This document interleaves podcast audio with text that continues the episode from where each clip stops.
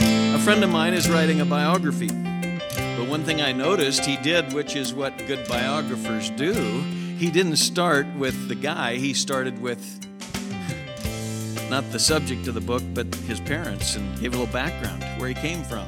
Well, that's what Matthew does. He says, Let me tell you about the genealogy of Jesus Christ. And then he identifies him as the son of David, the son of Abraham. Matthew opens with the birth of the son of David, king. Where is he who's been born king of the Jews, wise men say? We've come to worship the king of the Jews. That's how Matthew begins, chapter 2. And Matthew closes with the sacrifice of a substitute dying in my place. Welcome to Abide in the Word with Pastor Scott Gilchrist. We're excited today to begin a new study in the Gospel of Matthew. Pastor Scott brings an introductory message titled, Behold Your King. We invite you to follow along with us now as we get started. We're going to start Matthew. Turn, uh, if you've got that New Testament that you grabbed back there, you can just turn to page one. I assume I don't know what page it's on, but it's the first, the first book of the New Testament, and uh, each of the Gospels, Matthew, Mark, Luke, and John, give a unique perspective of Jesus. They're not carbon copies. We wouldn't need four if it was just four perfectly similar accounts. No, but they, they perfectly harmonize, but it's, you can compare it to looking, uh, if you came upon a, a cabin in the woods that you'd never been inside, and it had a window on the west and one on the east, and actually one on the north and the south too. Why, you could look in the interior of that one room cabin and you, you'd see a great picture of what's in there from the east. You'd get a little bit different one from the west. And you'd get even a richer one as you went north and south. And that's kind of the way Matthew, Mark, Luke, and John are. And if you haven't been enthralled with Jesus, and I'm well aware, you know, we just, we're just here at the Art Museum, and you might be saying, well, I'm checking this out, but uh, I'm glad you're here. And I am thrilled to say that we're going to be looking at Jesus Christ from uh, a little bit of north, south, east, west, but mainly I haven't figured out which one Matthew is. North? We'll just call him that for now. Uh, we're going to look in and see Jesus in the book of Matthew. And uh, so let me just kind of whet your appetite that way. You know, the Bible is made up of what we call the Old Testament and the New Testament. And about two thirds or maybe even three quarters of the Bible was written before Christ. It's Jewish in nature. It's pointing to Christ. In fact, Malachi put his pen down. The, the Old Testament was complete 400 years before Christ. And uh, the Bible, the Old Testament, is full of prophecies about this coming one. He is the coming king, he's the coming sacrifice. He is the coming Messiah, you know, the deliverer. And uh, just, just glance with me at verse 1 of Matthew. The book of the genealogy of Jesus Christ, the son of David, the son of Abraham. Now, I'll tell you, we're going to see it very clearly. Matthew is a Jewish gospel, okay? He's writing to a Jewish audience. Uh, but Jesus Christ is not only King of the Jews, he's Savior of the world.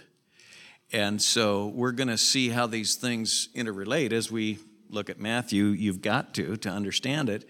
And I want to say, Jew or Gentile, I don't care your background today. Jesus Christ came for you and me. Uh, God so loved the world that he sent his son into the world but we will see the Jewish flavor of Jesus. And when you hear the term David or Abraham, you might be Gentile enough you don't even realize that's very Jewish. son of David? The son of David was who? A king, Solomon. And in fact, he gave promises to David that he'd have a king on the throne forever And he was the king of Israel that they look back. When we landed, uh, left JFK and landed in Tel Aviv, uh, I, most of the plane, I was one of the few Gentiles, you know. Most of the plane was Jewish, I think. Uh, and when we landed, I remember the music came on and everybody sang a song that I don't know much Hebrew, but I could tell it had King David in there, you know. And, uh, and so those are the two words I could sing David and Melech, you know. But, uh, you know, David speaks of king. The son of David, king. The son of Abraham, Abraham took his son Isaac up on a mountain to give him as a sacrifice. His only son. Take your son, your only son, the son whom you love, and sacrifice him. Now, I hasten to tell you, I hasten to say quickly because we're, we're t- you know, typically we're kind of biblically illiterate as uh, 21st century Portlanders. But uh, Abraham didn't sacrifice his son. God stopped him. God didn't intend to have him sacrifice his son, but he took him up there on the mountain, telling him, Take your son, your only son, the son whom you love, and offer him up.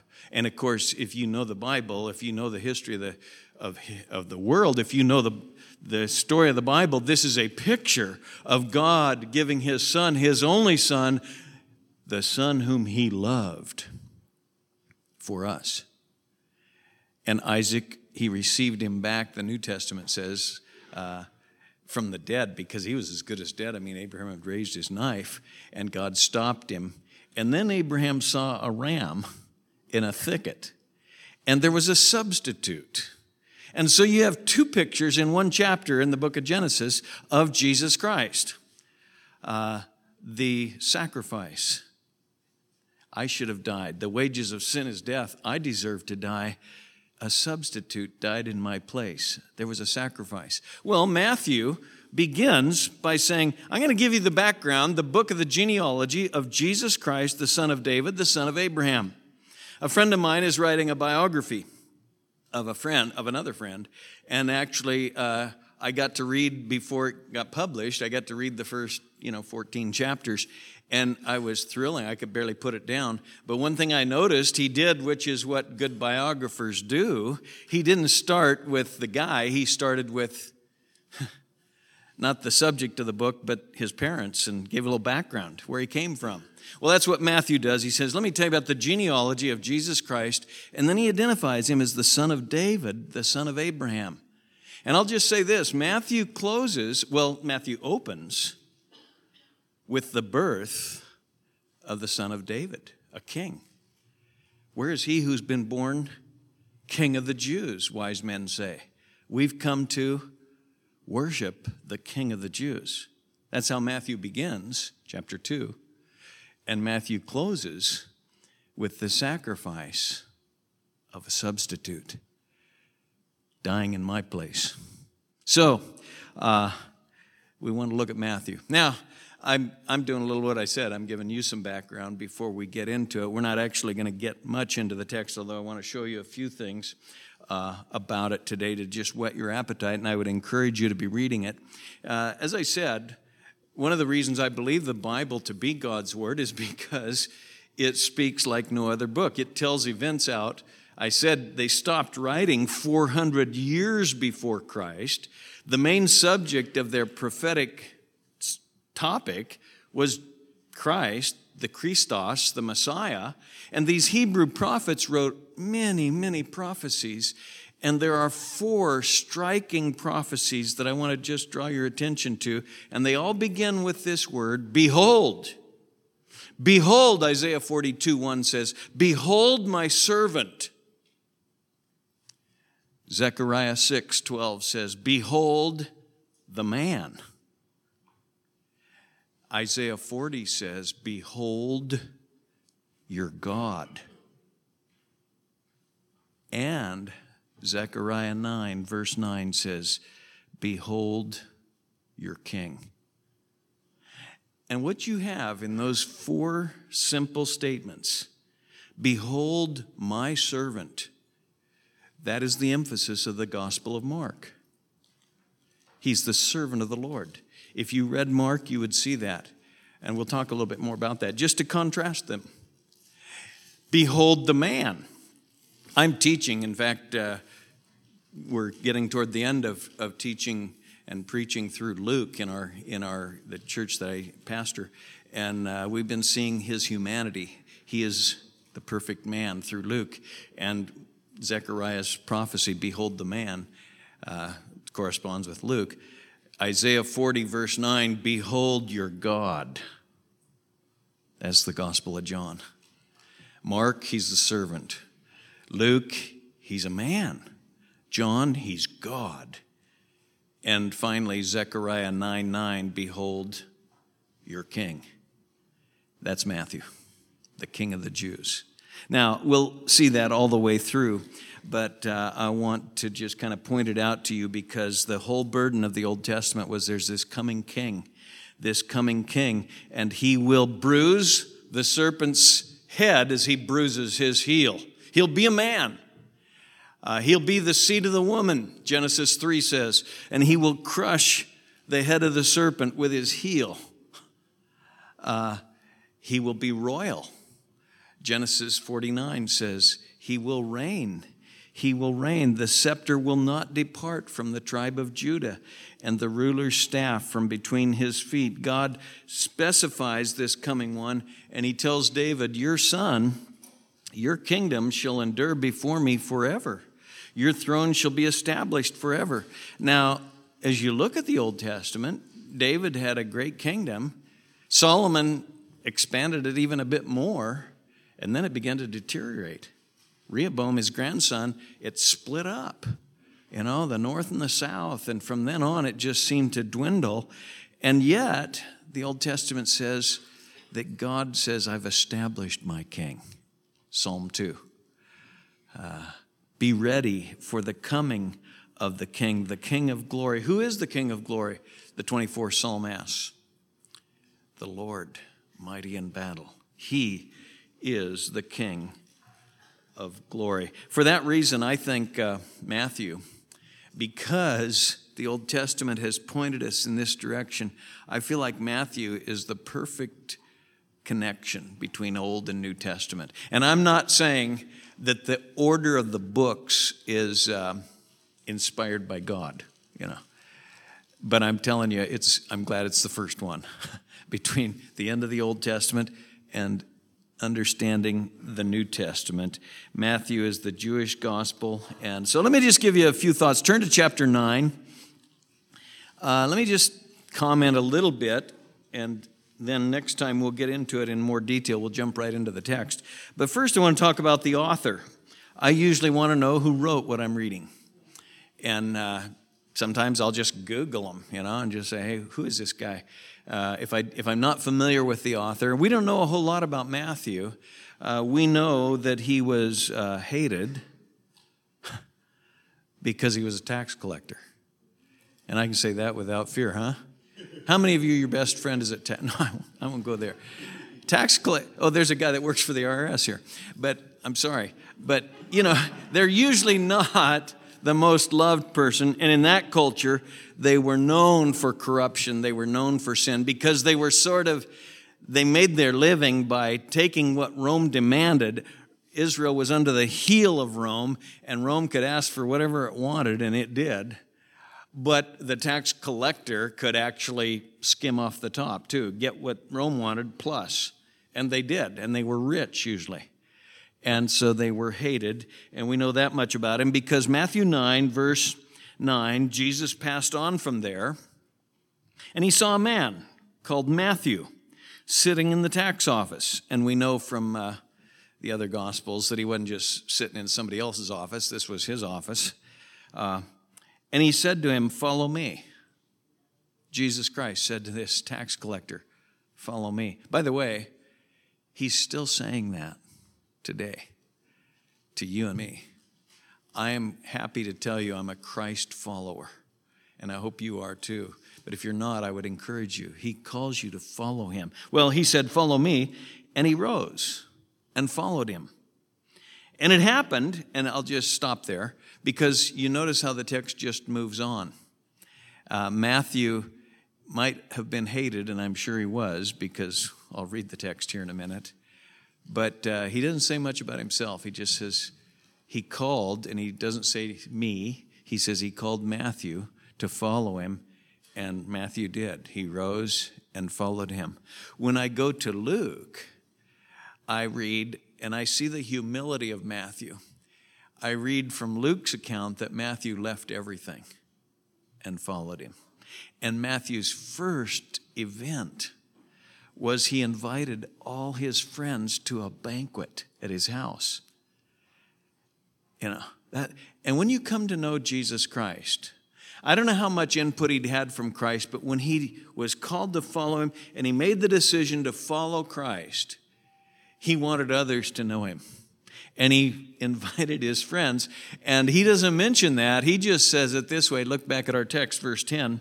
It happened that as he was reclining at table in the house, behold, many tax collectors and sinners came and joined Jesus and his disciples at the table. Well, that was Matthew's house. He'd invited them over. You got to meet this guy. And he invited them over. And when the Pharisees, the religious leaders, saw this, they said to his disciples, Why does your teacher eat with tax collectors and sinners? It was a scandal for a religious leader to eat with, associate with sinners. And uh, when Jesus heard this, verse 12, he said, It is not those who are healthy who need a physician, but those who are ill. But go and learn what this means. I desire compassion and not sacrifice. He quotes from the Old Testament, Hosea chapter 6. For I didn't come to call the righteous, but sinners. Uh, I hate to just drop that because, but, but I will just say that is so good to see that Matthew writes into the account that when all the sinners, the open sinners, started to collect with Jesus, he was criticized for it. And he said, Listen, the doctor doesn't go to the well people, he goes to the sick people. And Jesus Christ didn't come to this world for people that have their act all together and don't need anything. And by the way, I don't know anybody like that. I know people that act like that. You do too. Uh, and they seem they can fool me. Man, oh, they've got it all made. But when I get to know them, hmm. no, he came for people like you and me. We might have good jobs, I hope you do. We might have thriving businesses, I hope you do. But uh, we need, we, we've got, the Bible says, we've got, we're sick. uh, there's something wrong with us, and we need a physician. And I start the book of Matthew by pointing out that Jesus, when he called Matthew, he was calling a guy who was an open sinner, uh, was a byword for sinners, tax collector. He might have been rich, he might have been in all the right clubs and had the right car, etc. But, you know, he needed a Savior, and Jesus knew it, and so did Matthew. And uh, right here in the text, we're told that he came for people like that. Well, he was probably hated. He was definitely humble. He kept himself in the background. And you'll see as you read it, and I just note these things because I emphasize the divine authorship of the Bible. God wrote this book. But you'll see the human side. When Luke wrote his account, he was a MD. And so you find medical stuff in there that you wouldn't find in Mark or John. And Matthew, he's a tax collector. And so let me just, I kind of think it's kind of fun. Look over at 17. Uh, he talked quite a bit about money, you know, and he even uses terms that nobody else used. Uh, when they'd come to Capernaum, verse 24, those who collected the two drachma tax came to Peter. I mean, a tax collector, he knows all about the taxes, you know. And he mentions this. None of the other gospels mention this. And they don't even use that, you won't even find drachma anywhere else in the Bible. And, uh, you know, we'll get there, so I won't read the whole account, but uh, they came asking him about this tax, and Jesus did an amazing miracle and provided uh, in the mouth of a fish as Peter went down to the sea. a, notice, look at it, verse 27. Uh, go down there, throw your hook in, and when you take it out, you'll have a fish, and in, your, in its mouth, you will find a stater or a shekel. And again, none of the other gospels even use this term, but Matthew, being a tax collector, he knew that, you know, he used that kind of language. And uh, into chapter 18, he talks about uh, talents and the debt of 10,000 talents. And the other gospels don't even mention that. So it'd be like if you talk to a tax guy, you'll hear stuff you wouldn't hear from other people because they're interested in that. And God used that human uh, side of things uh, with all the all the authors of the scripture. So that's the author. We don't know a whole lot about him. We know he was a follower of Jesus. Uh, he's listed in all the uh, lists of the disciples. He was one of the twelve. Uh, you'll see him in connection with Bartholomew. That's about all I can say. He'll say Thomas, Bartholomew, and Matthew. And each list, they're kind of, I wouldn't be surprised they were friends. Uh, you know, like we would, when we name 12 people, we'll have certain associations we think of that way. He wrote it probably before the destruction of Jerusalem. So I would guess uh, before AD 70. It could have been the first gospel. We don't really know. But I want to come back and just, uh, because to me it's very motivating. Let's see if I have time. I'll be very brief. Um, Matthew, Mark, Luke, and John, the four, the four accounts. Behold the king, Zechariah 9 9. Behold my servant, Isaiah 42 1. Behold the man, the man, Zechariah 6:12, and behold your God, the Gospel of John. Matthew, he's the king. Mark, he's the servant. Luke, his perfect humanity. And John, his deity. Uh, you'll find in Mark, his humility is emphasized. In Luke, his humanity. In John, his deity. But in Matthew, his sovereignty. He's the king. He's the king, and you'll see his sovereignty. Let me illustrate it, uh, and I think these things, you know, can be helpful. In Mark, you're talking about a servant. He was writing to a Roman audience. Do you care about the pedigree of a slave? No. So there's no genealogy in Mark. He doesn't even tell you, he just gets into it. In Luke, he's writing of the perfect man. So if you go to Luke 3, his genealogy will be not back to Abraham or David, it'll go back through David and Abraham, but it'll go all the way back to where? Adam. Because Jesus is human.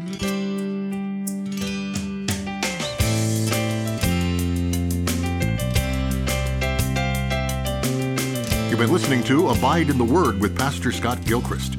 Please stay with us. Pastor Scott will return in just a moment with a preview of our next broadcast. Today's program was titled Behold Your King, a message from our new study of the Gospel of Matthew.